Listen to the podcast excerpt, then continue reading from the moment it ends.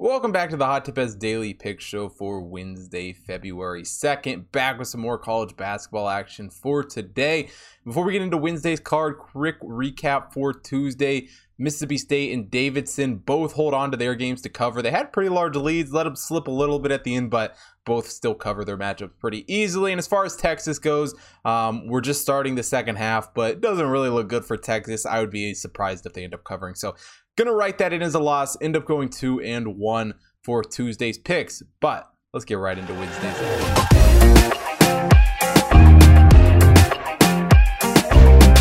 The first game we took a look at for Wednesday's card, Temple taking on East Carolina. Temple comes into this game 11 and 7 on the season. East Carolina is 11 and 9. And both these teams have, you know, been pretty middle of the road, especially for American play. Temple 129 in KenPom, 132 in the Hot Tip Bets rankings. East Carolina is slightly lower, 165 in KenPom and 168 in the Hot Tip Bets rankings. And looking at these teams, you know, the stretches they've had as of late, Temple may seem like the better team on paper, um, but I don't know that that's necessarily true 100%. I mean, they are 4 and 1 in their last five games. Um, they looked decent against the SMU on Saturday. Ultimately, they end up losing that game, but they do end up covering. Um, so, you know, they have that going for them. As far as East Carolina goes, they also enter this game off a loss, a home loss to Cincinnati in their last game, and East Carolina is 1 and 5 in their last five. Um, their last win coming against Memphis at home. But I have liked this East Carolina team this season, even with the rough patch they've had as of late. I mean, Tristan Newton dropping 17.6 points per game. He's been a great shooter for East Carolina. Vance Jackson also dropping 12.3 points per game. And overall, they've been a decent shooting team. A 47.8 effective field goal percentage isn't the best, but they do a really good job from beyond the arc, hitting 34.8% from three, as well as 75.3% of their free throws. So, I mean, East Carolina shooting wise, are definitely a team you can trust. And you can't say the same thing about Temple. I mean, Damian Dunn is their only scorer in double digits. He has leads the team with 15.4 points per game. Jeremiah Williams coming in second, only with 9.7 points per game. And overall, it's a Temple team that has just struggled to shoot the basketball this season. Only a 46 effective field goal percentage, only hitting 29.7% from three, as well as 68.3 from the free throw line. And East Carolina does get the slight edge on the offensive side of things here, the 168th in adjusted offensive efficiency, Temple 177 in adjusted offensive efficiency. Um, I mean, Temple is a decent defensive team, 100 in adjusted defensive efficiency, while East Carolina 175. But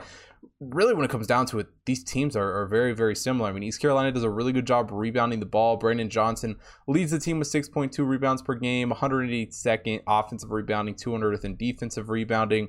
Um, we look over at Temple on the defense. Like I said, they have been strong, especially their shot defense has been pretty effective. A 47.6 effective field goal percentages is all they're giving up to their opponents.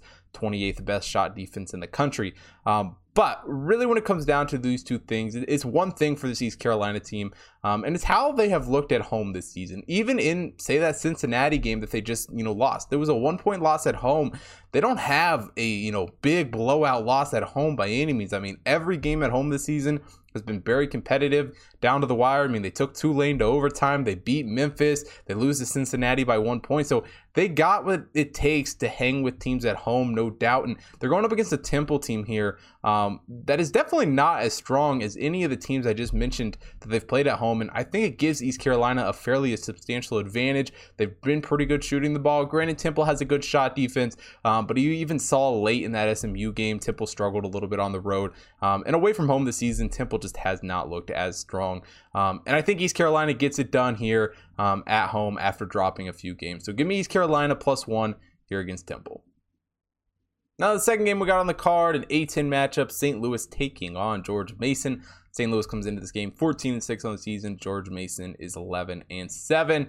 Um, and two, again, strong teams in their conference. St. Louis 63rd in KenPom 54th in the Hot Tip Bets rankings. George Mason actually ranks a little bit lower, 104th in KenPom, 129 in the hot tip rankings. But George Mason has been a very solid basketball team at home this season. A great win over Dayton, a great win over St. Bonaventure in their last two home games. And their only conference loss of the entire season was a one point loss on the road to George Washington. So, I mean, George Mason has shown that they have what it takes to play with the top of the A10 this season. Um, and St. Louis is definitely one of those teams. I mean, St. Louis comes into this game following a road win um, against Duquesne. Um, but outside of that game, which Duquesne's not the, the best opponent in the world, they have definitely struggled on the road this season. Um, losses to Dayton on the road, a loss to UMass on the road, which neither one of those losses is horrible. Um, even the UMass one, I mean, UMass's offense is very, very solid. But I would love to see more out of the St. Louis team. I mean, we even look back before conference play started, you know, Auburn, UAB, they had some struggles against better teams this season, and they need guys to step up. I mean, Gibson Jimerson is their lead scorer with 18.1 points per game. Yuri Collins also dropping 10.3 points per game. But overall, the St. Louis shooting has not been bad. You know, 50 effective field goal percentage, 34.8% from beyond the arc, as well as 76.7% from the free throw line. But it just still doesn't compare with what George Mason has done. I mean, George Mason is an excellent shooting team.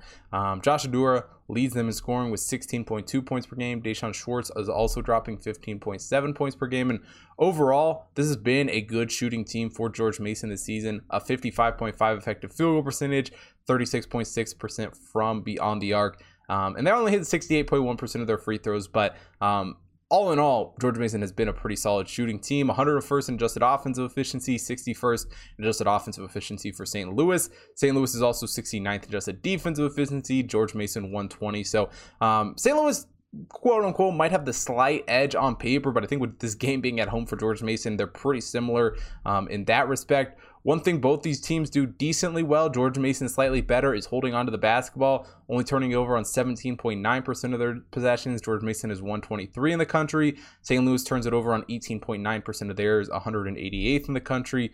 Um, and as far as rebounding goes, George Mason is super solid on defense, a 77.2 defensive rebounding percentage. They're 16th in the country there. They struggle a little bit more on offense, 220 or 25.5 offensive rebounding percentage, 264th in the country there. But fairness to George Mason, you know, a lot of that comes to when you're shooting the ball better, the rebound percentage might might end up being a little bit lower um, just because of that. Um, and St. Louis is done good on the offensive glass, 36.7% off the offensive glass, 10th in the country. Struggled a little bit on defense, 71.6. Defensively, 180th in the country there. But the numbers only mean so much. And, and really going into this game, um, they're two good A10 teams. And, and that really what it comes down to, um, in my opinion, is, you know, the home road splits we've seen in the A10 this season have been very, very telling. Um, I mean, George Mason has been a solid, solid basketball team at home this season. St. Louis has had some struggles on the road, especially against good opponents. And George Mason is by far a good opponent. So give me George Mason plus two here at home. And the final game we're taking a look at here, Campbell taking on Presbyterian. Campbell comes into this game 12 and 7 on the season, Presbyterian 9 and 13. And Campbell does outrank them 207 in KenPom, 206 in the Hot Tip Bets rankings, Presbyterian 284 in KenPom, 311 in the Hot Tip Bets rankings. And my real concern for Presbyterian is just they have struggled to win basketball games. I mean, they're 9 and 13 standings it does not tell the whole story even a little bit. I mean, their only conference win this entire season came against Charleston Southern, who currently ranks 351st in KenPom, and they just have not played good against better teams. We look over to a team like Campbell, and they really beat up on bad teams. I mean, they haven't looked great against good teams, sure, but when they play teams at Presbyterian's level, they have absolutely beat up on them this season. I mean, in their last two games, their last three games, they have wins. The last two against Hampton and High Point, um, great victories there. And I mean, Cedric Henderson Jr. for this Campbell team does lead them in scoring with 12.6 points per game. Jordan Whitfield right behind him with 12.3. And, you know, they got some shooters. Overall, they shot the ball very well, a 53.7 effective field goal percentage, 34.9% from three, as well as hitting 67.5% of their free throws. And that's not necessarily true for Presbyterian. I mean, they've had some struggles shooting the basketball. Rayshon Harrison does lead them with 16.7 points per game. Winston Hill also dropping 11.6 points per game, but overall, they're a team who has struggled to get the ball to go through the hoop. Only a 44.2 effective field goal percentage, only 26.7% from beyond the arc. One of the worst three point shooting teams in the country. Um, they are actually a slightly uh, better free throw shooting team at 71.4%, um, but on the offensive side of the ball, Presbyterian is not a good basketball team. 318th in adjusted offensive efficiency according to KenPom.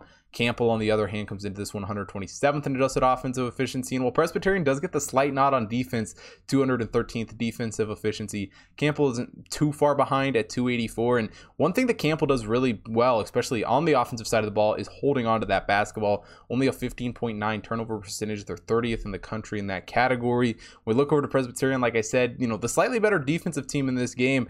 Um, but rebounding, you know, on both sides for for Presbyterian has actually been decently well. I mean, they're 28th in the country in offensive rebounding, 80th in the country in defensive rebounding. But outside of really the rebounding and maybe the free throw shooting for Presbyterian, there's not a whole lot to love about this team. And honestly, I think going into this game, their struggles very much continue, even at home in this game, going up against a Campbell team um, that just likes to beat up on bad teams. I think they're going to have some struggles. So give me Campbell minus one and a half here against Presbyterian.